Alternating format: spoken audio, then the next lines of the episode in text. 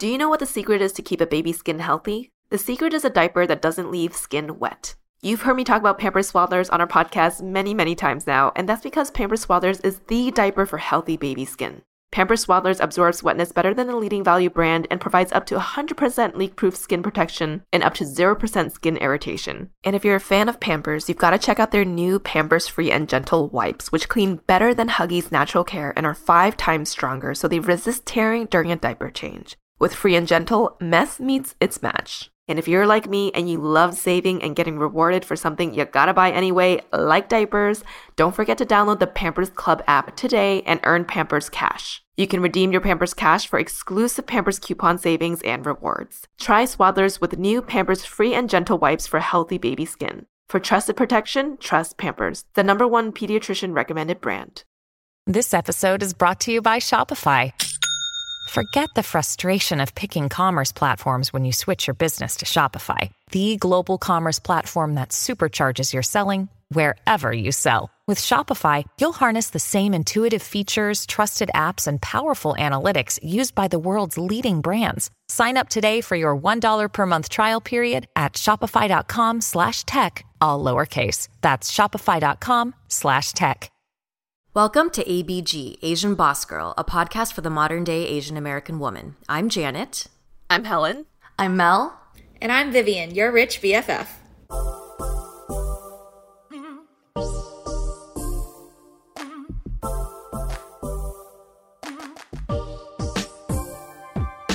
Hello, A B Gs and A B Bs. Today's guest is a viral sensation who works to help democratize financial literacy through her approachable, easy-to-digest videos on TikTok and Instagram and help people make informed decisions about their money. Known as your rich B F F, great branding, by the way, Vivian Tu is the internet's financially savvy, straightforward, and trustworthy friend. After graduating from the University of Chicago, Vivian spent two and a half years on Wall Street trading equities at J P. Morgan. Then she switched to tech media at BuzzFeed. Once word got around of her financially savvy background, the questions started pouring in from colleagues and others seeking financial advice they could trust. Vivian's first Your Rich B F F video went up during the early pandemic days of twenty twenty-one, and she became an overnight finfluencer sensation with her first video leading to one hundred thousand followers. Since then, she's posted new content almost every day. As of this interview, Vivian's helpful advice has earned her one point six million followers on TikTok and six hundred thirty-six thousand followers on Instagram. Join us as we chat with this ex-Wall Streeter about the importance of financial literacy, the challenges and benefits of growing a small business while also working a full-time corporate job, and why personal finance is not one-size-fits-all. Welcome and thank you for joining us, Vivian! Thanks, guys. So excited to be here. Thanks so much for being here. I mean, Vivian, you literally blew up over the past year, and you're still growing so much and so fast. And we'll get into all of that in a bit. But before we do, we always like to learn a little bit more about our guests that come onto this show. Even though we are all Asian here on the pod right now, each of us have such unique upbringings, and we would love to hear a bit about yours. Um, can you share with our listeners where you grew up? And also, what are a few words you'd use to describe Describe young Vivian? um, yes, so I grew up in the suburbs of Baltimore, Maryland. Uh, my family is Chinese. My parents immigrated in their early twenties, and I was born here in the U S. Uh, early Vivian was, I can only think of one word, and it was a troublemaker. Mm. I was always getting in trouble. Um, I was very, very headstrong, just like a fiery little kid, and Uh, I, I that got me into a lot of trouble, honestly, but uh, I was very, very interested in reading, learning, constantly curious, and I was just one of those kids that wouldn't shut up. I would always be asking questions and chatting with my parents like I was this tiny little adult, uh, but that is my upbringing. I could kind of see through like your videos how your personality, it like people could say like you're very like a troublemaker, but I feel like you're very just strong and like very proactive in the way you come off in your videos.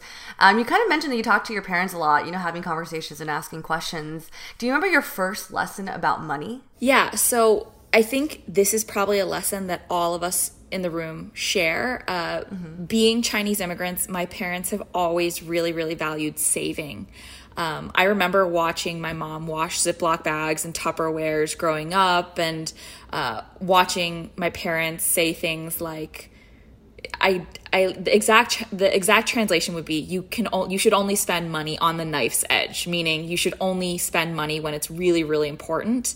And that was the first value instilled in me, in that saving is a priority. It's not something that we do after the fact, after we pay our bills. It's the thing we do first. So when you get paid, set aside something for your little rainy day fund, and then think about everything else. Mm-hmm. Most definitely, the three of us are nodding our heads, and I'm sure a lot of listeners as well. Um, that kind of immigrant um, family upbringing of prioritizing saving over anything else. Um, so it's wonderful to hear that that was the story that you grew up with as well. So Vivian, we'd like to learn a little bit more about how you got to where you are today in your career. Obviously, you've done some amazing things. Uh, setting the context, you're working on Wall Street, and then you move over to BuzzFeed. And in the midst of this corporate job and in the midst of the pandemic, you start Your Rich B F F. How and, and why did this begin? Walk us through that story. Yeah, so I want to tell you guys this amazing story about how I planned Your Rich B F F, but that's not at all what happened. Uh, when I got to my BuzzFeed job, all of my new colleagues and friends were like, oh, you came from Wall Street? Can you rebalance my four oh one k? Like, which health insurance did you pick? What should I be investing in? Should I buy the company stock options? Asking all of these questions that I got really, really sick of answering because I got asked so many times. And I would always say like, haha, I'm going to start a personal finance social media channel and you can just direct all your questions there. But I never really got around to it until the pandemic hit. Work had slowed down just a bit. And I was like, oh, well, you know, I, I'm seeing some really horrible stuff going around on social media, whether that's take your stimulus check and YOLO it into Bitcoin or YOLO it into Tesla calls, and just horrible, horrible investment advice. And I created a video really for my friends. And I was like, oh, wow, this will be really good. I'm going to make a TikTok. I'm a little too old for this platform, but my seven friends are going to watch this. They're going to cheer me on. It's going to be great. I make this video saying these things and saying, I've seen some stuff going around the internet that's terrible. I don't have any get rich quick schemes, but if you actually want to learn how to grow your wealth, this is my pedigree. The, these are why I'm accredited. This is why it makes sense to listen to me. I can teach you how to do this. And by the end of the first week, I had one hundred thousand followers and a little bit of like a, oh shoot moment when I realized I was going to have to start creating content, like a lot more content um, than I had initially planned for. Did it help that you were at BuzzFeed, that you had this more like creative mindset? Because you were at a company like BuzzFeed, who, which is a video creation company. Yeah, I would. I always joke that like me creating Your Rich B F F was destiny, mm-hmm. right? It blended mm-hmm. my first two jobs. First and foremost, I have this Wall Street background. I've always had a passion about personal finance. But secondly, having worked at BuzzFeed, I had become so much more in tune with the internet. I felt mm-hmm. like I had a deep understanding of how social media platforms worked and what content really appealed to people and what types of audiences were watching what. And I think that has really, really given me a leg up in terms of content creation mm-hmm. throughout my time as Your Rich B F F. When you first started Your Rich B F F, was it also in the same format of the videos that you're doing now? Um, I feel like that form where it's, um, I forget what it's called. I think there's a term for it where you're kind of like talking to yourself, but it's a different character. Mm. I feel like that sort of content has like picked up more recently, but you are one of the first ones to be doing that too. It's like, where did you get the inspiration to to do that type of, that form of content? Yeah, I think TikTok is something that's so fun, right? Because every video gives me analytics to mm. then iterate upon for the next piece of content. I felt like that conversational format between the two Vivians was really fun because mm. certain concepts are easily, more easily explained through questions versus giving a bird's eye view of how things work. Whereas I also find that the face to camera uh, format where I tell people about like a secret hack or like a concept that they didn't know also works really well. But at the end of the day, my goal is to just give information to people that they otherwise wouldn't be able to get, because unfortunately financial services has largely catered to rich, older mm-hmm. white men in the past. And mm-hmm. they're having these financial conversations on golf courses. And if you're not that demographic, you're not rich, you're not old, you're not a white man, you're not having these conversations. And suddenly I think people saw on the internet, they looked at me and they were like, huh, that girl looks like they she could be anybody's bestie from college. And mm-hmm. she looks like me. And it gave them a sense of like, oh, well, if she figured it out, I guess I can too. Mm. So when you started Your Rich B F F, this was initially for your close friends and your coworkers. Yeah. Did you have any idea who your audience would become? I guess now, a year later, who do you hope your content will reach and why? Yes. My audience, my initial seven-person audience is still really representative of my now much, much larger audience. Mm-hmm. Um, it's primarily people who I have lovingly dubbed the leftovers. To that point of old, rich, white guys getting this education, women are being left behind. People of color are being left behind. The L G B T Q community is being left behind. And marginalized groups like low-income young people are being left behind. They're not getting this education. We don't teach this in public school. Like, everybody knows that the mitochondria is the powerhouse of the cell, but like, why can't somebody teach me how to do my taxes correctly? Mm-hmm. So even though the audience has grown quite a bit, I think that initial seven-person subset was a microcosm of who I hope to still speak to now and in the future. I totally agree with that, because I think even when you were saying, like, I originally made the videos because I got so many questions about how to do all this. I was like, yeah, I would have been that annoying coworker. It's like, hey, Vivian, I don't know any of this stuff either. Because I feel like even when you're telling, you know, your story about, like, I think as a, like as an, a child of an immigrant, like, you're taught to save money. But I mm-hmm. think sometimes our parents are like, I don't want to say my mom does this, but like, you save money, but like keeping cash underneath your mattress or things like these mm-hmm. little, like, these things you kind of learn from their like upbringing. But you're like, well, no, we live in we live in a very different era now where like there's different like different um, tools to save or like ways to like invest. But then I think even those type of ideas or tools were never taught to me from my parents because they didn't no. know how to do that.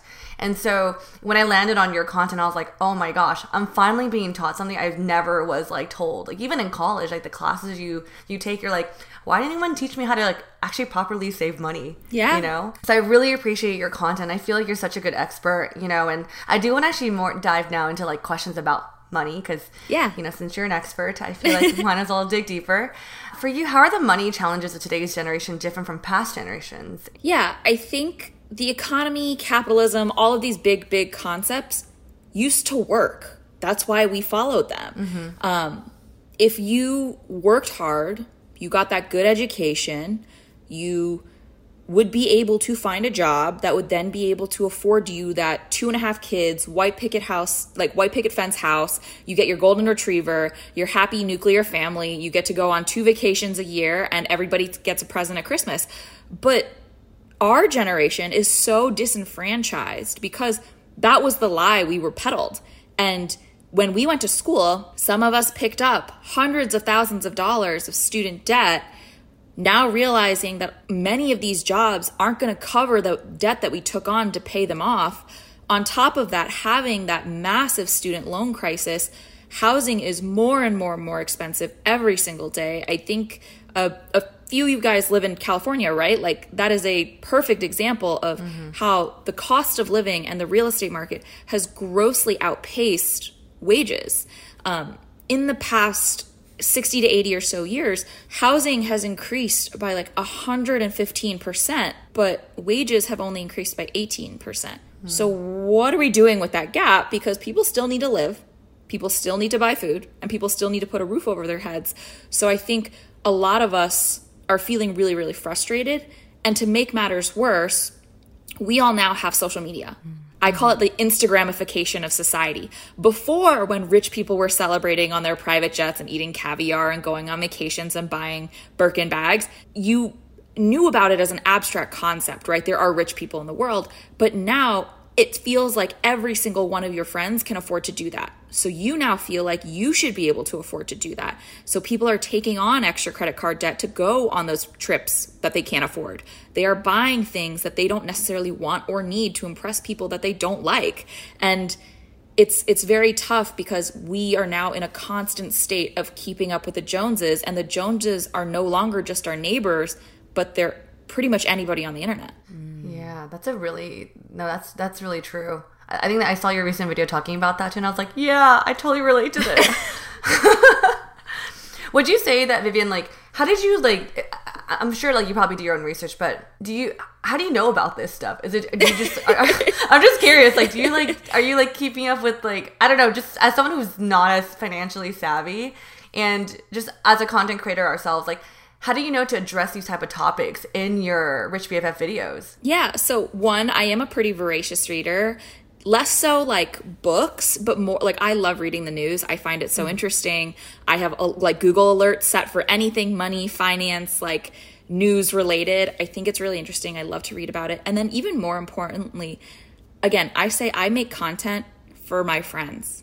My friends will D M me stuff and they're like, you need to talk about this because my boss just blah, blah, blah, blah, blah. And then I make a piece of content and I'm like, wow, I guess like more than one boss was doing this, or like more than one person's trying to buy a home right now, or more, more than one person wants to save for retirement. And I truly do mean it. Like I would say eighty-five to ninety percent of my content is curated because of questions I get from my audience. That is the definite, like, beautiful thing about social media. As you've shared, there's a yeah. lot of negative aspects to it, but the great thing is that you get a direct connection in line to what people are looking for. Um, and people ask me all the time, they're like, you put out a video every day. Do you ever just, like, run out of content? And I'm like, how can I possibly run out of content when every single video I post gets hundreds, if not thousands of mm. questions? Mm. There are always going to be more topics to talk right, about. Right, right. Yes. That's true. Incredibly good point. Um, so Vivian, you walked us through an amazing analysis of kind of the state of um, how our generation grew up uh, and the financial situations that we've faced. As a member of that generation and as someone who's a finance specialist now, I'm sure all of our listeners are wondering, when it comes to managing personal finances, what are some guiding principles that you use for your own personal finance? Yeah, absolutely. I think I'd love to give you guys like my method. Yeah. So I always joke about this because people are like, what's the best way to be really rich? And I'm like, you should strip. And people are like, what? um, and I'm like, no, no, no, no, no, no. Like, hear me out. It's an acronym. OnlyFans account. OnlyFans account. Um, but you should strip. S being savings. I think it's mm. really important for everybody to have three to six months of living expenses in a high yield savings account as an emergency fund, like a true emergency fund. Your house breaks down, your dog gets sick, you uh, a pipe above your ceiling leaks, something bad happens to you, you go to the hospital, whatever. Like you need that money to be set aside first and foremost, because if you have debt, if you have money problems, if one more bad thing happens, you are going to be in a worse situation if you don't have that. Two, I recommend paying down any high interest rate debt first and foremost. You want to get that out of the way. This is largely credit card debt. High interest rate debt is, in my mind at least, is anything above seven percent interest. Federal student loans are closer to probably two to four percent, so not in that category. Uh, mortgage rates in the past, I would say probably few years, have been anywhere between two to six percent, so again, not in that category. Um, but like truly credit cards, those interest rates are like twenty to twenty-five percent. They compound so fast and are so furious, and it is very, very easy to snowball credit card debt. So you want to get that out of the way. Once that's out of the way, you got to think about investing. First and foremost, are being retirement accounts because they're tax advantaged. Everybody loves avoiding paying taxes legally. So make sure you're taking advantage of things like a four oh one k, a Roth I R A, an I R A, um, even a health savings account, which may be offered from your employer if you have a high deductible health plan. These are all ways that you can shield money from the government completely legally and invest for your future. In addition to that, I obviously stands for invest. You are going to buy investments in those accounts, being things such as E T Fs or mutual funds that track the broader stock market, um, maybe some Series I bonds if you want to try and keep up with inflation. I even dabble a little bit in crypto. I try to keep crypto a one to three percent percentage of my portfolio, so not a very big amount at all. Um, and then, you know, investing in yourself. Do you have hobbies you want to pursue? Do you have things that you want to put money towards, whether that is a side hustle, a photography business, a podcast? Um, and then P, last but not least, is plan. You do not get to hit your goals unless you put them into the world, you write them down, you make a plan on how you're going to reach them. And that is my holistic method. I think that works for everybody. Awesome. I think we need to capture that audio and put it all over yeah. socials. That was great. Those are great tips that you just shared. Say someone tuning into this podcast is just a complete, complete finance noob. What are the top three tips that you would give someone who might not be as financially savvy as, say, you? Because those are your guiding principles mm-hmm. that would be good for someone who might be a little bit more financially savvy. But say someone tuning in has no idea where to even, like, start. What are the top three tips you would give to someone like that to take their finances more seriously? Yeah. First and foremost, um, make things easy. Automate everything. Go to your employer's work portal, whatever. Most people get paid via direct deposit these days. No one's really getting paper stubs mm-hmm. anymore. Um, so in your direct deposit, they're going to say, which account do you want this to go to? And many, many employers offer the option to split it. Instead of even letting all of that money hit your checking account, put some of it into a savings account right away. Automation is your friend. Put your credit card on auto pay. Put your bills on auto pay. That way you never miss. That way you get to build strong credit by being on time. Automation is your friend. That's one. Two, you are not graded in the financial world by how much money you have. You are graded on how well you play the game. Mm-hmm. Credit scores were invented in nineteen eighty-nine. You know what else was invented right around there? Me. So I think it's really, really important to acknowledge that this is not some centuries old thing. A credit score was literally made thirty years ago. And so it's really, really important to acknowledge that you need to learn how to play the game by the rules. So mm. it's important to open a credit card. It is important to build your credit, to pay on time, to not really use that credit card that much, to keep your utilization below thirty percent and ideally below ten percent. It's important to have, you know, diversified loans if you have them, uh, different types. It's, you just got to play by the rules. So play by the rules is number two. And then three, and this is something that may be a little contentious, but I think it's surround yourself with people who are better, smarter, and richer than you are. Because mm-hmm. you are a representation of your five closest friends. Mm-hmm. And that is true in terms of net worth as well.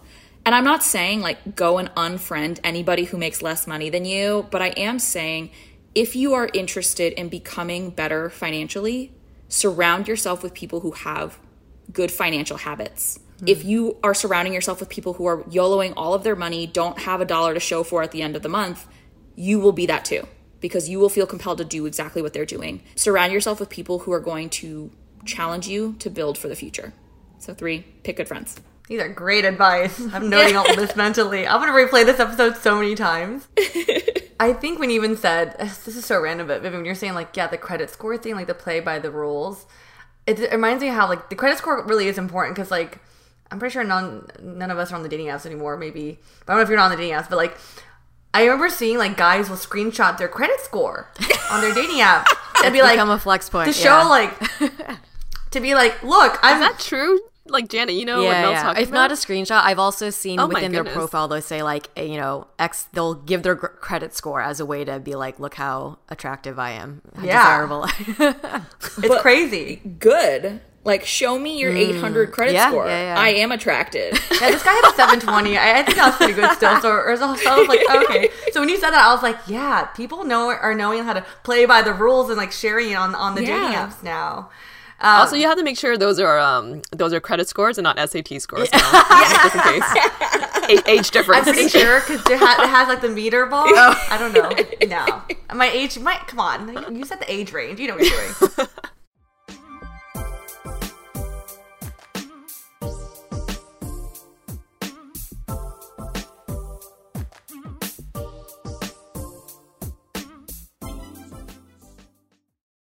Do you know what the secret is to keep a baby's skin healthy? The secret is a diaper that doesn't leave skin wet. You've heard me talk about Pampers Swaddlers on our podcast many, many times now, and that's because Pampers Swaddlers is the diaper for healthy baby skin. Pampers Swaddlers absorbs wetness better than the leading value brand and provides up to one hundred percent leak-proof skin protection and up to zero percent skin irritation. And if you're a fan of Pampers, you've got to check out their new Pampers Free and Gentle wipes, which clean better than Huggies Natural Care and are five times stronger, so they resist tearing during a diaper change. With Free and Gentle, mess meets its match. And if you're like me and you love saving and getting rewarded for something you gotta buy anyway, like diapers, don't forget to download the Pampers Club app today and earn Pampers Cash. You can redeem your Pampers Cash for exclusive Pampers coupon savings and rewards. Try Swaddlers with new Pampers Free and Gentle wipes for healthy baby skin. For trusted protection, trust Pampers, the number one pediatrician recommended brand.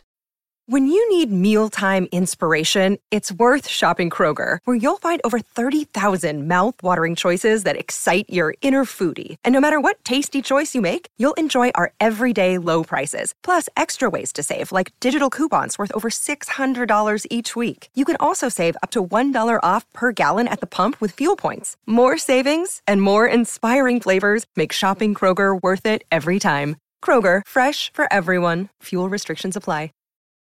Your brain needs support, and new Ollie Brainy Chews are a delightful way to take care of your cognitive health. Made with scientifically backed ingredients like Thai ginger, L-theanine, and caffeine, Brainy Chews support healthy brain function and help you find your focus, stay chill, or get energized. Be kind to your mind and get these nootropic chews at ollie dot com. That's O L L Y dot com. These statements have not been evaluated by the Food and Drug Administration. This product is not intended to diagnose, treat, cure, or prevent any disease.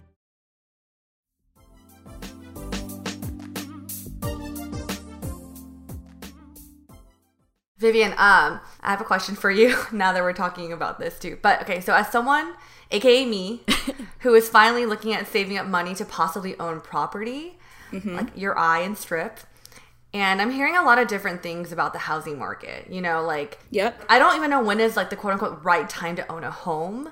Like, what are some things that maybe you're considering or you you advise your friends on? And because um, I'm also hearing that like. I, again, I will say, like, what you mentioned before, I am very influenced about, you know, like, on social media. I'm getting, like, fed, like, so many housing videos. I'm just like, ooh, this is nice. And, like, yeah, it, it kind of, it's influencing, like, you know, what's my next financial decision. But I'm also hearing that, like, buying a home and I'm hearing that a lot of people I know are actually buying homes and barely saving money every month. So just, like, I feel, I hear, I'm hearing all these different things about home buying. So just love to hear your opinion and your advice on that. Yeah. So this people have a very, very strong view about buying homes because I would say probably in the past twenty years or so, buying a home was a really, really great way to build wealth because of mm-hmm. all of the price appreciation that happened, with the exception of like, you know, oh eight. But during that time period since... Since oh eight, in the past, what is it, fourteen years? God, mm-hmm. my basic mental math needs a little work. Um, past fourteen years, like, prices have only gone up. So anybody who bought in oh nine, like in two thousand ten, they look like a genius. But I think there's a lot of people swirling right now of like, should I buy a home? You know, interest rates are a little bit higher. Can I afford it? And what people don't realize is that as interest rates rise, even if housing prices go down, you'll still have a monthly payment that is as expensive, if not more expensive, than if you were to pay a little bit more for the home but have your rate be a little bit lower. So there is no perfect time to buy a home. Interest rates are likely only going to get higher. So if you have decided to buy a home, now is not a bad time. Mm. However, if you want to wait, that is also okay.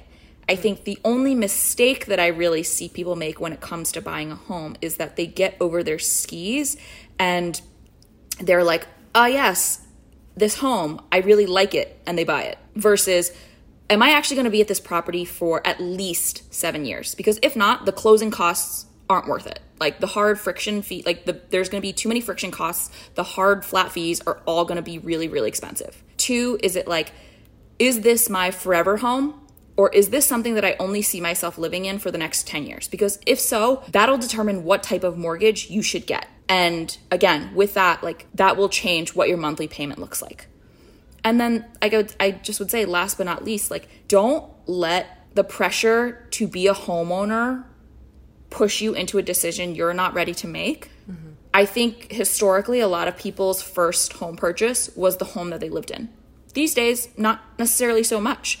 I know many people now who rent their primary residence and have purchased investment real estate outside of where they live. I live in New York. obviously buying a home here is very, very expensive. So I know people who live and rent in New York and they're happy to pay rent, and they will buy in a, I would say like lower density, probably like a second tier density city, because things are cheaper and they can then buy an investment property, rent it out, and have cash flow every single month and build wealth in the same way that they would with a primary residence, but they don't have to do it exactly where they're living. Mm-hmm. That is a great walkthrough of kind of thinking about like the ways um, or the different circumstances in which someone would purchase property, and very good tips. Yeah. And I think especially um, among, you know, Asian American culture mm-hmm. and and mm-hmm. maybe just immigrant families, like you're saying, because of the generation and the time, owning a home was such a reflection of like financial security. Yeah. But to your point, we need to think about what is the context that our parents grew up in, and what is the context of the economy and the society that we grow up in now. I think our parents also were very much, and, and I don't want to speak for you guys because I don't know, but I'm first gen, and my parents definitely lived their lives through a veil or like a lens of survival, mm-hmm. of making it. When they bought their home, I think they must ha- have taken like a deep breath and been like, we have finally right. done it. We have hit the American dream. Like mm-hmm. this is, this is it. We will never be happier, more successful than we are now. For me, I was born here. I have a sense of entitlement of, I belong here. I am an American. My parents were always treading lightly around people being like, oh, like we don't want people to call us outsiders or like hate on us or whatever. Like I am not going to put up with that. I deserve to be here just as much as anybody else.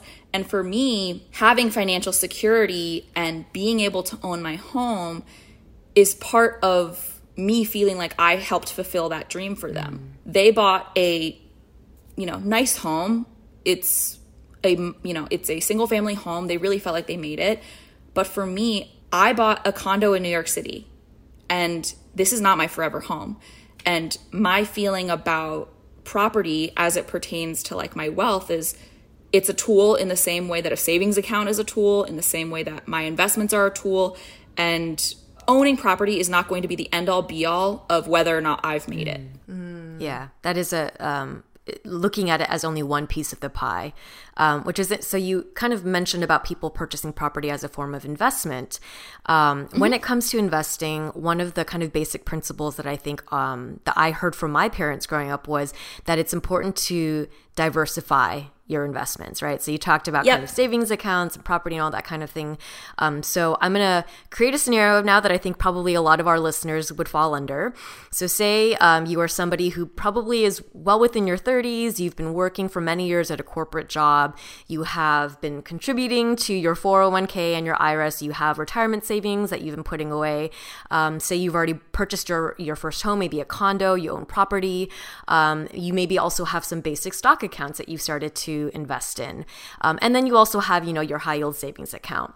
What would you say for this individual? They're kind of already doing the right things. Mm-hmm. What's the next thing that they should be thinking about in terms of a financial goal to not only preserve their wealth, but to grow it? I think once you get to that point where you're doing all of the right things, in addition to that, it's making sure that you're not just doing them, but trying to max them out. So taking full advantage of that four oh one k, the I R A or Roth I R A, because those have limits that you can contribute to each year. I think right now the four oh one k is like a twenty-two thousand max. Don't quote me on that. And the Roth I R A or I R A is like a six thousand a year max. So make sure you're maxing those out. But in addition to that, also diversifying the investments within those accounts. So once you've already put a good deal of money into E T Fs and mutual funds that track a broader index, what sectors are you interested in? Is it technology? Is it biomedical? Real estate? You can buy E T Fs that cover those sectors. So if you have a view and think this is something that's really going to pop in the next ten years, you can invest in that as well.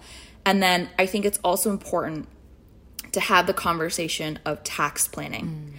Mm. Um, this isn't something that my parents ever really thought about. They they do invest, but I will probably be the first person in my family tree who has to set up a trust for their kids, because I'm probably going to be the first person who's going to be worried about the amount of taxes my child will be responsible for in terms of paying for what I leave them. I am also probably the first person in my entire family who's going to get a prenup. Mm. I'm also the first person who, you know, feels like they need to have a living will and testament while I'm in my twenties. I think having these planning conversations, these tax preparation conversations of how can I save on taxes? How can I set up a business properly so that I'm able to write off all of my ex- like my business expenses and make sure that I'm taking full advantage of what the tax code has to offer? This is something that I'm willing to pay an accountant to do. And I think, unfortunately, my Chinese parents have always felt very mistrusting or distrustful of financial professionals, because I think immigrant parents often feel like they're just a moment away from being swindled, whereas I'm going out and finding licensed C P As who can help me with what I need. Mm. I feel like that is very good advice, because I would agree my parents are the exact same. Um, for them, it's like you got to save into your, either your bank account or even like cash sometimes, because yeah. they don't trust the system. The they banks. love and I'm cash. Like, oh. Yeah, I'm like, what is this? Uh, a box of cash here? Where'd you get it from? It's just like it's built over time. But I'm like, this is not, this is like the worst way to build your yeah. wealth, you know? Yep. Um, I guess I also want to ask another question, and this is more for, for myself and for all the new parents out there. Um, and I feel like you probably touched upon this a little bit with, you know, setting up a trust and, you know, th- those are things that I, I actually have not thought about. But they say that once you hit a life milestone, you should always revisit your finances. Yep. I'm curious, what are the top three financial decisions to consider when starting a family? Yeah, one hundred percent. I think first and foremost, if we're going to talk real logistics, health insurance. Right now, mm-hmm. I have a high deductible health plan because I am in my late twenties. I'm young. I'm sprightly. I go to the doctor once a year just to make sure everything's good to go. And that's about it.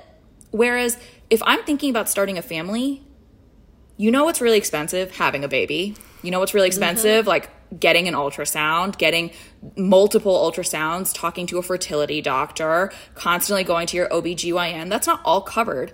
And a high deductible health plan is not going to make sense for you. So before starting a family, I would say you probably want to get on the P P O if that's what your company offers, because yes, you'll pay a higher premium each month, but you'll have less out-of-pocket costs afterwards. Two, I am a huge fan of setting up kiddos ahead of time. So a lot of states offer five two nine accounts where you'll receive state tax benefits. And the best part that people don't realize is that you can open one before your kiddo is born. You just put yourself as the beneficiary. So you can put money into this account for your education. And then once they're born, you can literally just transfer it over into their name. Hmm. So that's really, really wonderful. And then in addition to that, like with thinking about your child, you want to be sure that if you do work in a corporate work environment, that you are taking full advantage of the benefits you might be offered, whether that be childcare, whether that be a flexible working arrangement. There are so many things that so many companies are now offering because it's become part of the norm. Some companies are even offering egg freezing, fertility treatments like I V F, like so many women are struggling to get pregnant, and that is an incredibly expensive cost. Mm-hmm. Why not have your workplace cover it if they'll cover part of it? Great tips. Great tips. The P P O thing, that's been on my mind. I was like, yeah, noting for uh, the next few years. Yeah. Vivian, th- thank you so much for providing like such good tips for us. I feel like I'm learning a lot just through this conversation. I do want to pivot a little bit for the topic and kind of talk about, you know, how you're kind of growing this side hustle, or like now – you're building Rich B F F, and I know you were balancing a full-time job, and we know that from personal experience from three of us, we were working nine to five jobs while balancing the podcast. We know it's really difficult to do both. And, you know, like we mentioned earlier, your Rich B F F literally went from like zero to one hundred overnight. You know, what kept you going with Rich B F F, and um, have you ever felt, did you ever feel burnout, and are you still with your full-time job? Just want to learn a little bit more about how you're able to balance everything. Yeah. So first and foremost, I left my full-time job back in March, end of March. Um, but I did do Your Rich B F F and my full-time job for a year and three months. Did I experience burnout? every single day, deeply. I was deeply unwell. Um, I was working probably nine thirty to seven, Monday through Friday at my day job. And then I would spend all of Saturday ideating and all of Sunday recording. And then I'd probably have like a mental breakdown at the end of Saturday. But the real reason why I really made the decision to quit my job was I was getting outreach for networks being like, we want you to start a podcast, or we want you to write a book, or we want you to be on this T V show. And I physically did not have the time to do any of that. And I felt like I was turning away once in a lifetime opportunities that people would, you know, give their left arm for, because I just didn't have the bandwidth to do them. And mm-hmm. it came to a point where I felt like I'm only going to get this opportunity now. Mm-hmm. There's a very small window of opportunity. And I would hate in thirty years to look back and think, wow, I really, really wish I had tried that. And with my job, I was really fortunate. I had a wonderful manager, an amazing team. I was very well liked. And I felt like, worst case scenario, I try to take Your Rich B F F full time. I flame out in a year, and I can always go back to doing that job because I still have all those skills. I have all those connections. And I was thinking, like, you know, maybe even my old job would hire me back. Mm. So my thought was mm. the risk of leaving was lower than the risk of not leaving. Spoken like a true financial analyst. Yeah, I had to think about it. Cost benefit yeah. analysis, you know? So Vivian, it sounds like for you it was a very organic thing, right? Like you're just the mm-hmm. um, the opportunities uh, were coming, and you were you just had limited time, which is something that we very much related to as well in, in our mm-hmm. process of thinking about how to go from or why and when it made sense to go full time. Um, so knowing that you did for a year and a year and three months of double balancing, um, wh- where you said you know you were hitting like burnout multiple times, how do you feel like? That experience, though, um, of of that juggle and that balance, how has that um, shaped the way you approach your business now and how you want to build Your Rich B F F? Yeah, I think I want to build my business in a way that's not just building quickly, but building for the long term. Mm-hmm. I give myself weekends off. I really, really want to build in a sustainable way, but also I want it to be holistic. I My bread and butter is on digital and on social media, and that is always going to be my first love.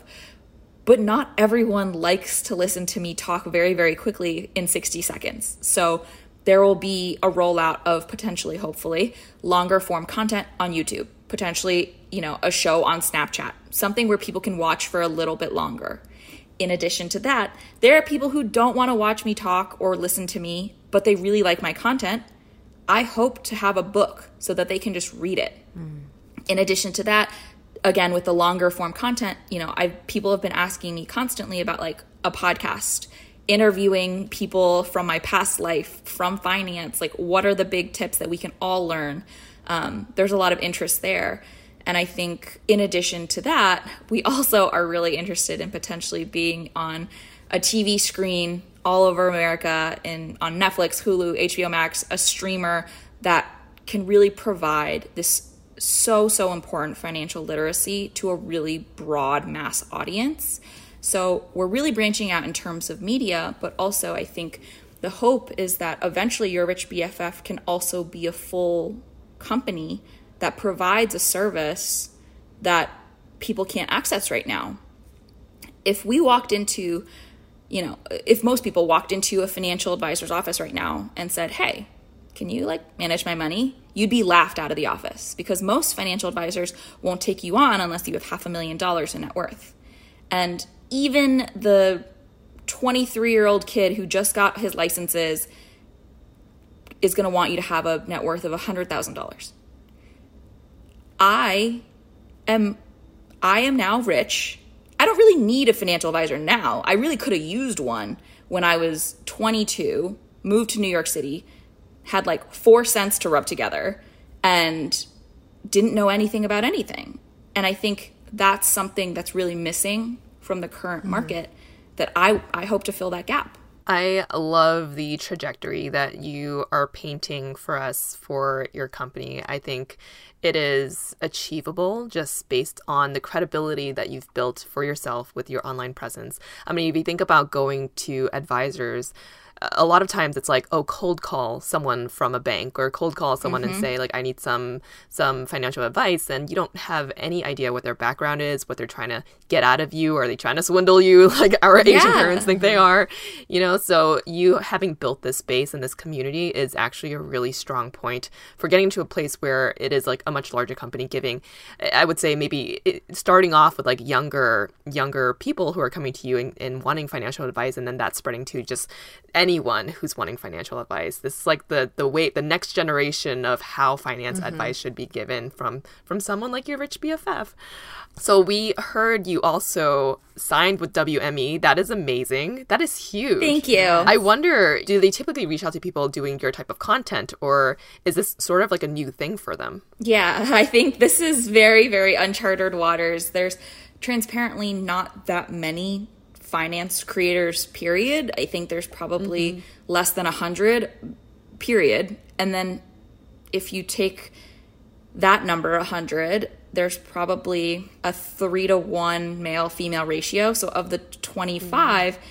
there are probably only ten diverse people of color who are women. Mm-hmm. And then of those ten, I would say there's probably only three or four Asian women. Mm. Um, mm-hmm. mm. So I'm, there's really not that many people in the space, and there's very, very few people doing this. But I do think it's a space that's going to need to grow in the future if people are going to become better with their money. And I think our generation and people in today's society need this information just as much as they need the best lip tint recommendation or, mm-hmm. you know, what hairstyle should I have? Because as fun as it is to watch those videos, like, don't get me wrong, I watch them.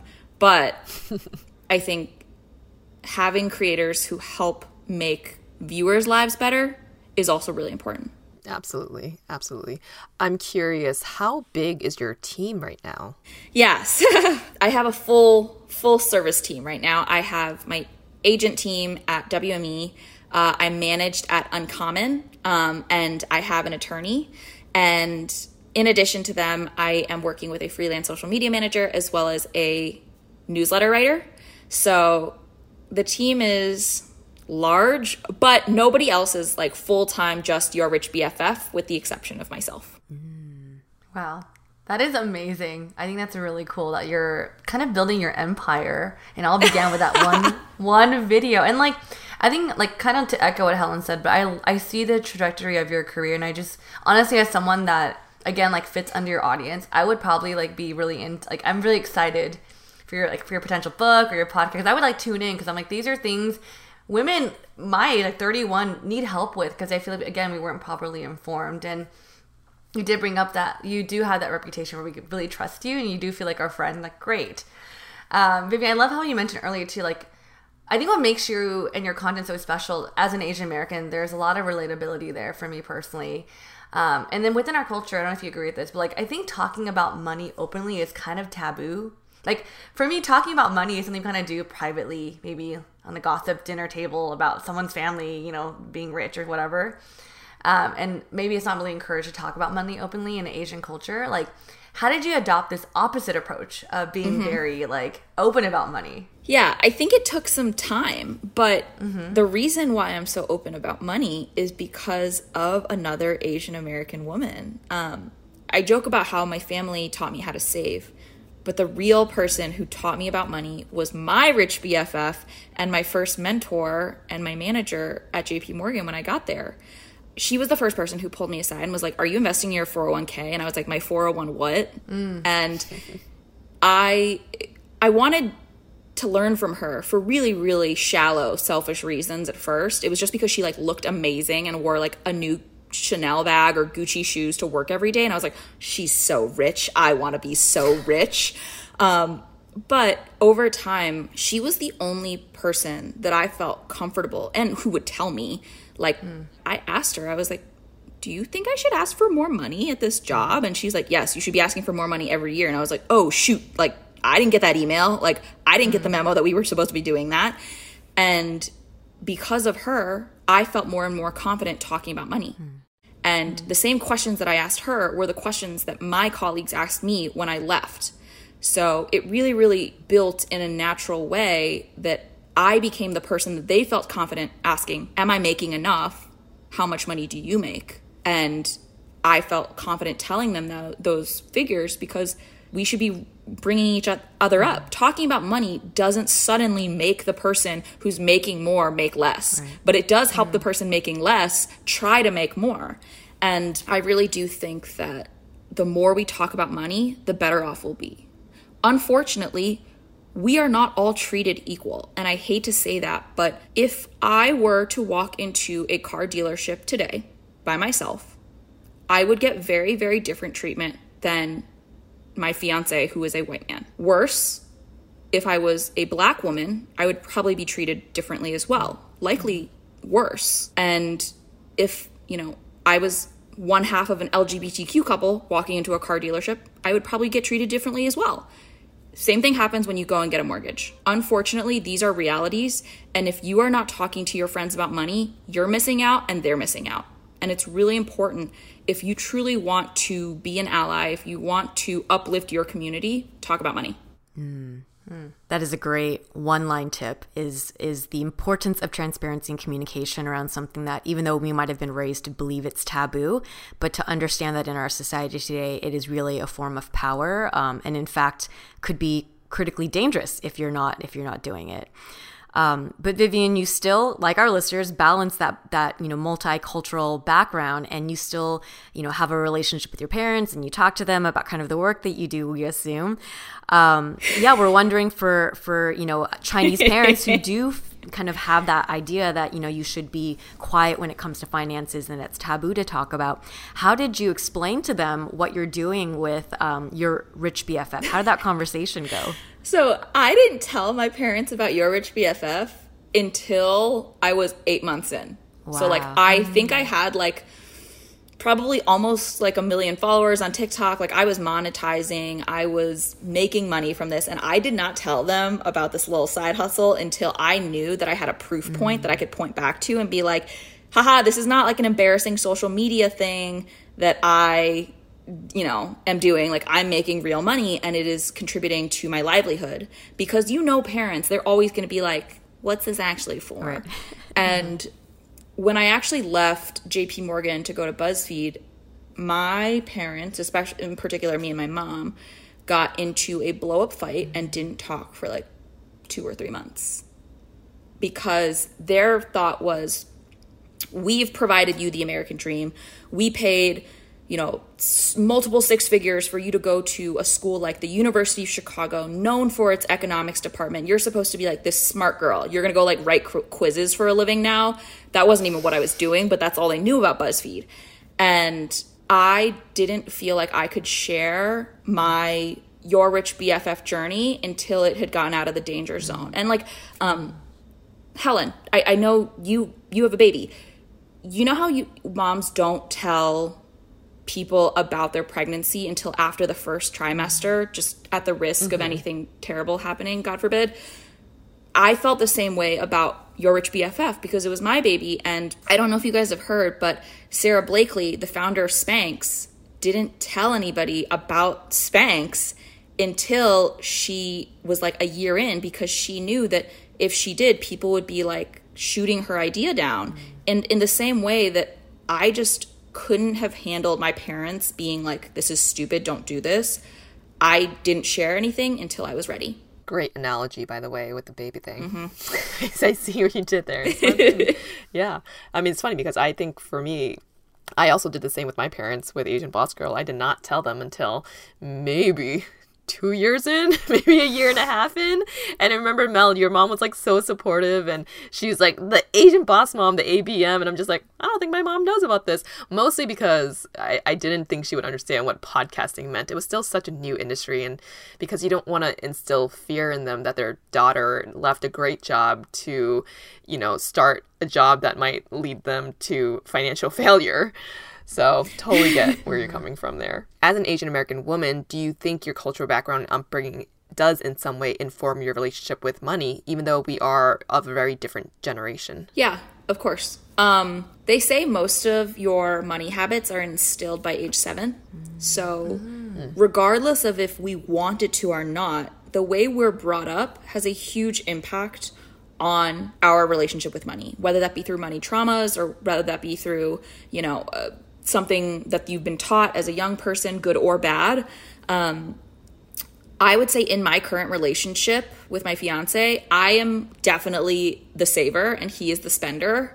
And there are things that I still do, even now that I have a seven-figure net worth, that he looks at and he's like, that is truly the most bizarre thing I've ever seen.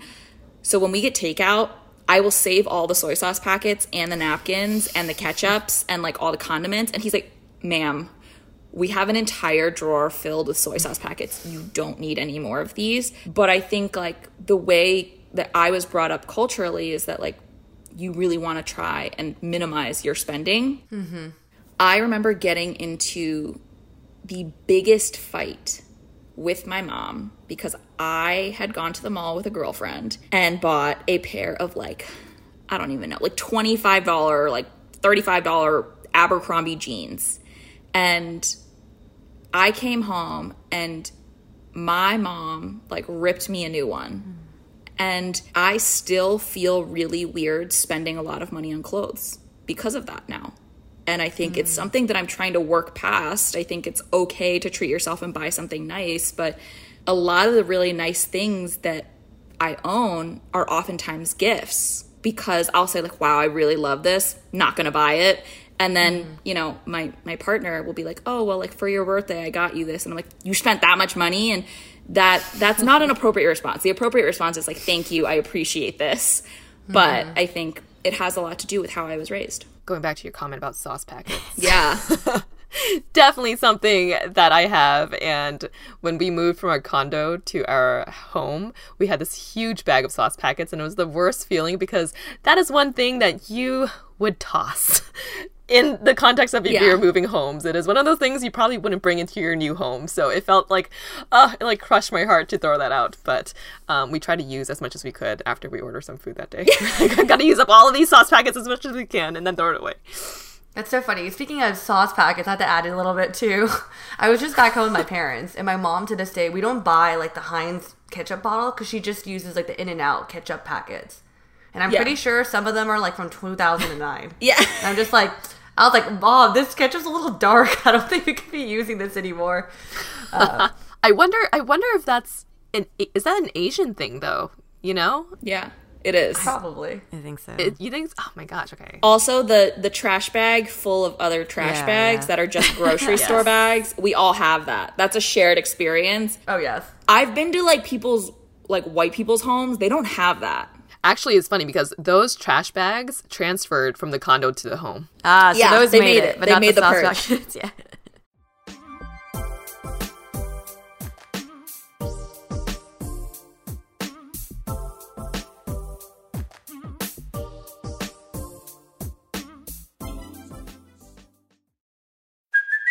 Hey, it's Kaylee Cuoco for Priceline. Ready to go to your happy place for a happy price? Well, why didn't you say so? Just download the Priceline app right now and save up to sixty percent on hotels. So whether it's Cousin Kevin's Kazoo concert in Kansas City, go Kevin, or Becky's Bachelorette Bash in Bermuda, you never have to miss a trip ever again. So download the Priceline app today. Your savings are waiting. Go to your happy place for a happy price. Go to your happy price, Priceline. Another day is here, and you're ready for it. What to wear? Check. Breakfast, lunch, and dinner? Check. Planning for what's next and how to save for it? That's where Bank of America can help. For your financial to-dos, Bank of America has experts ready to help get you closer to your goals. Get started at one of our local financial centers or twenty-four seven in our mobile banking app. Find a location near you at bankofamerica.com slash talk to us. What would you like the power to do? Mobile banking requires downloading the app and is only available for select devices. Message and data rates may apply. Bank of America N A, member F D I C.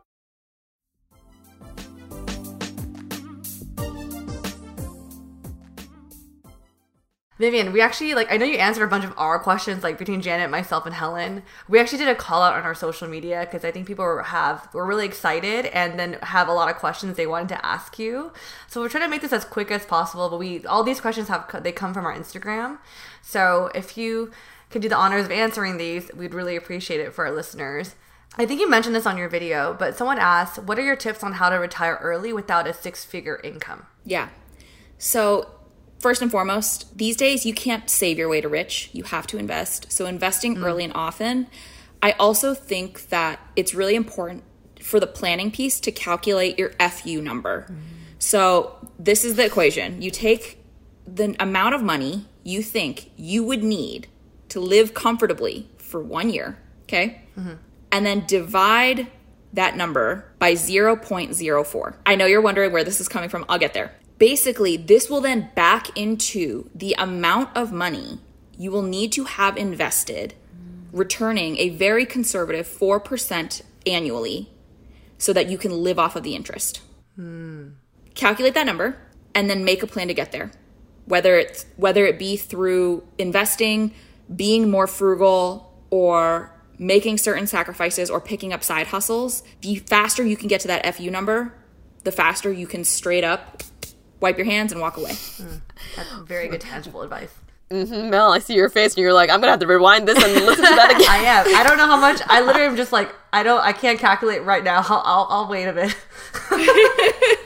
Okay, the next question we got was how to best prepare for taking care of your parents when they're older. Okay, that's that's a great question. For example, if you don't want to put them into a senior home, what is a way to financially prepare yourself for taking care of your parents when they're older? First and foremost, if I put my parents into a senior home, they, when they pa- like when they eventually did pass, they would come back and haunt my ass. So no, we're not doing that with our Asian parents, okay? I do think it's important to set boundaries. Um, mm. My grandma currently lives with my aunt, and my aunt and my mom try to split time of like where she stays to like take care of her. I think it's important to budget for an extra mouth to feed. But in addition to that, the largest cost is likely going to come from health. You're going to want to make sure that they're covered medically. Um, so it's important that if they come to live with you and they're not making any money, that you are maximizing things that you can do for them, whether that be put them on your health insurance plan, whether that be claim them as a dependent on your taxes, because that will benefit you uh, to make the burden of paying for their life a lot less harsh. Uh, but there's things that you can do to prepare for this. And then I think it's also important to figure out whether or not your parent is going to come live with you in home, or if you're going to also need to budget to pay for a, a living situation close to you, whether that be renting an apartment or even, I know some some really, really dutiful Asian children buy their parents a home. I know that's the dream dream, but I think for a lot of us being realistic, like you're going to just want to think about like what it's going to cost to potentially have them rent or have them come live with you. Mm, great advice. And our next question, um, how to prepare for marriage when your fiancé has student debt in the six-figure range, but you have no student debt? Okay, so... That's a deep breath for that one, yeah. Yeah, yeah. A deep breath. So I do think that love don't cost a thing, but student debt interest does. So it's really important to make a plan. I don't think you should get married to someone who doesn't have a debt payoff plan. I think it's totally okay to get married to someone who has six-figure debt. If they don't have a plan to pay that debt off, or they don't have a plan to make sure that that debt doesn't interfere with your life goals and your family goals, that's a problem. Is that debt going to hold you back from buying a home that you want? Is that debt going to hold you back from having children? Does your partner make enough to make more than the minimum payment? These are all questions that this couple should be having. But in addition to that, I just do think it's really, really important for any couple, whether or not you have assets, to have a prenup. Reason being, even if you don't get a prenup, you still get a prenup. The government just gets to write it. Mm. And I am so sorry, but there is nothing that I think the government does better than I can. Like me hiring a attorney, my partner hiring an attorney, us coming to an agreement at a table, not where people are just getting shafted, but like truly we are fifty-fifty partners. I think that only benefits a relationship. Like, when people hear me say prenup, they think it's suddenly like when you get divorced, one person becomes a billionaire and the other person is destitute. That's not what happens. I, me and my partner have every intention of going fifty-fifty into our relationship, even though I have more saved and invested right now. Reason being, he pays for a lot more of our daily life expenses, which is why all assets going into our marriage are going to be fifty-fifty. All assets obtained after our marriage are going to go fifty-fifty. And then the only things that wouldn't be that would potentially be my business that I own. Because if we our marriage were to unfortunately dissolve, I wouldn't want to feel like I had a business partner who had a say in my business. Mm. So again, I think it's really, really normal to talk about a prenup, especially if your partner has six-figure debt. Mm. Great tips. Mm. Thank you for that transparency. Yeah. I feel like prenups are so taboo too. I'm just like, no, it's, I think it's also just protecting yourself too and your business and your assets. Um, so I love that you're giving that advice. The next question for me is, how much money would a millennial need to retire? Is two million dollars still the rule of thumb? That's, I didn't ask that. Someone else did. uh, there is no correct answer to this. Mm. This is why calculating your own F U number is so important, because what does retire mean for you? Are you trying to live in an Airstream and backpack, backpack across the U S and like visit national parks? Because that looks very, very different than owning three homes and retiring to the beaches of the south of France and paying for all of your kids to go to college in full. That is a very, very different number. Mm. It's also a very different number if you plan to retire to a state that has no state income taxes. It's It just looks different for everybody. So you have to calculate your own F U number. I think it's really helpful to back into what you would need for one year mm. and then back into back into your total number. Got it. Cool. Great, great advice. So it's the same as the how much would you need to live comfortably for one year divided by zero point zero four. Yes. In case you forgot that equation. Yes. Okay, so the next question uh, I'm going to ask my, from my own curiosity. Vivian, what is your personal financial dream? What is your, is it the white picket fenced house with kids and the golden retriever? Or what is your dream for your future? And what are your financial goals to get there? Yeah, uh, that is a totally reasonable question. Uh, my ultimate financial goal is to never have to work ever again. Let me caveat that with, I don't think I'm gonna stop working. Hmm. I am probably hoping to do paid work, work where I make a lot of money for the next decade. And then, you know what I'm going to do? I'm going to go and help people. I'm going to go run a nonprofit. I'm going to go sit on the board of a of, of a charity. I want to do something with my time. I want to feel useful. I want to feel lively. And I want to keep my brain at work, because I don't think it'd be very fun to sit for the last forty years of my life next to a pool. It might be fun for like three weeks, like really fun. And I totally intend to do that for some time. But people talk about financial freedom like it's this like, and I walk away forever. Like, that's not financial freedom for everybody. For me is I never want to have to work again, but I still want to be able to. In addition to that, I think I want to be able to provide fully for my kid, my kids, whatever I want to do. Where, whatever school they want to go to, if they want to get a master's degree, if they want to go to law school, if they want to go to medical school, I don't want them to ever feel like their education is limited by their finances. I want them to be able to take all the classes that they want. I want them to go to summer camps that they that may be expensive, whether that be like horseback riding or astro- like astronomy camp where you have to like buy them a telescope. Like, I want to give my kid the experiences that my parents were able to give me, but like tenfold. Mm. Uh, mm. Education is really, really valuable to me. And the cost of a college education by the time that my kids are going to have to go is going to be about a million dollars a pop, which is deeply alarming. Mm-hmm. Mm-hmm. But I want to be able to provide that for them.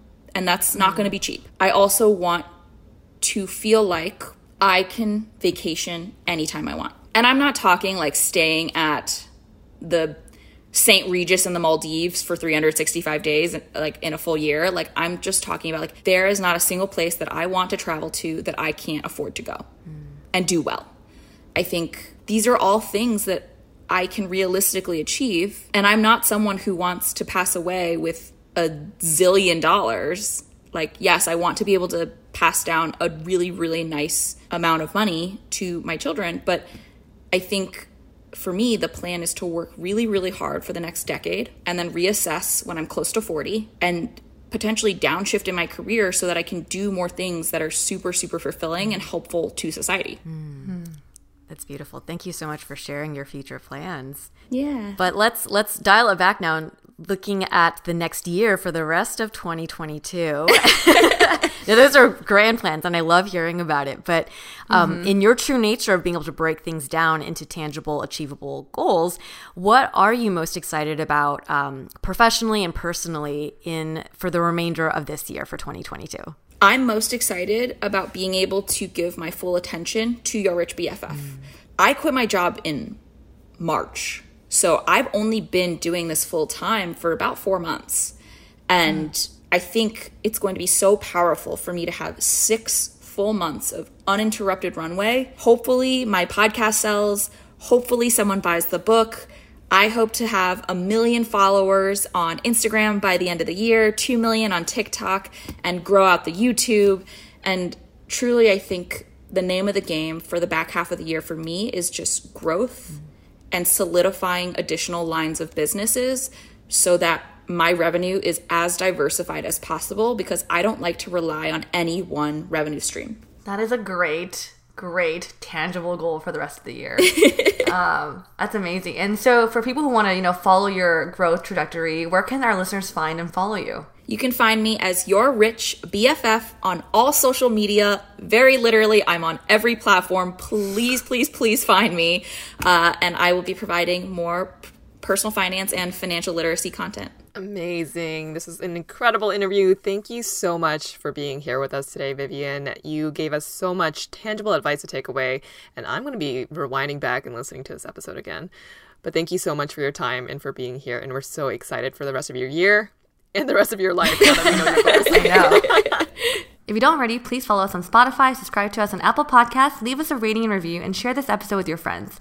You can also support us through monthly donations at anchor.fm slash asianbossgirl slash support, or get some merch at asianbossgirl dot my shopify dot com. If you resonated with today's episode, let us know in the comments of our I G post. And if you'd like to put faces to our names, you can find us on YouTube, where we share vlogs, an audience Q and A segment called Dear A B G, and much more. Our handle on both platforms is at asianbossgirl. If you'd like to send a shout-out to a friend, check out our Linktree and our link in bio on our Instagram and click on shout-outs. And last but not least, thank you to our super talented editor, Michelle, for working all of her magic on our episodes, including this one. And with that, we will catch you all on the next episode. Bye! Bye.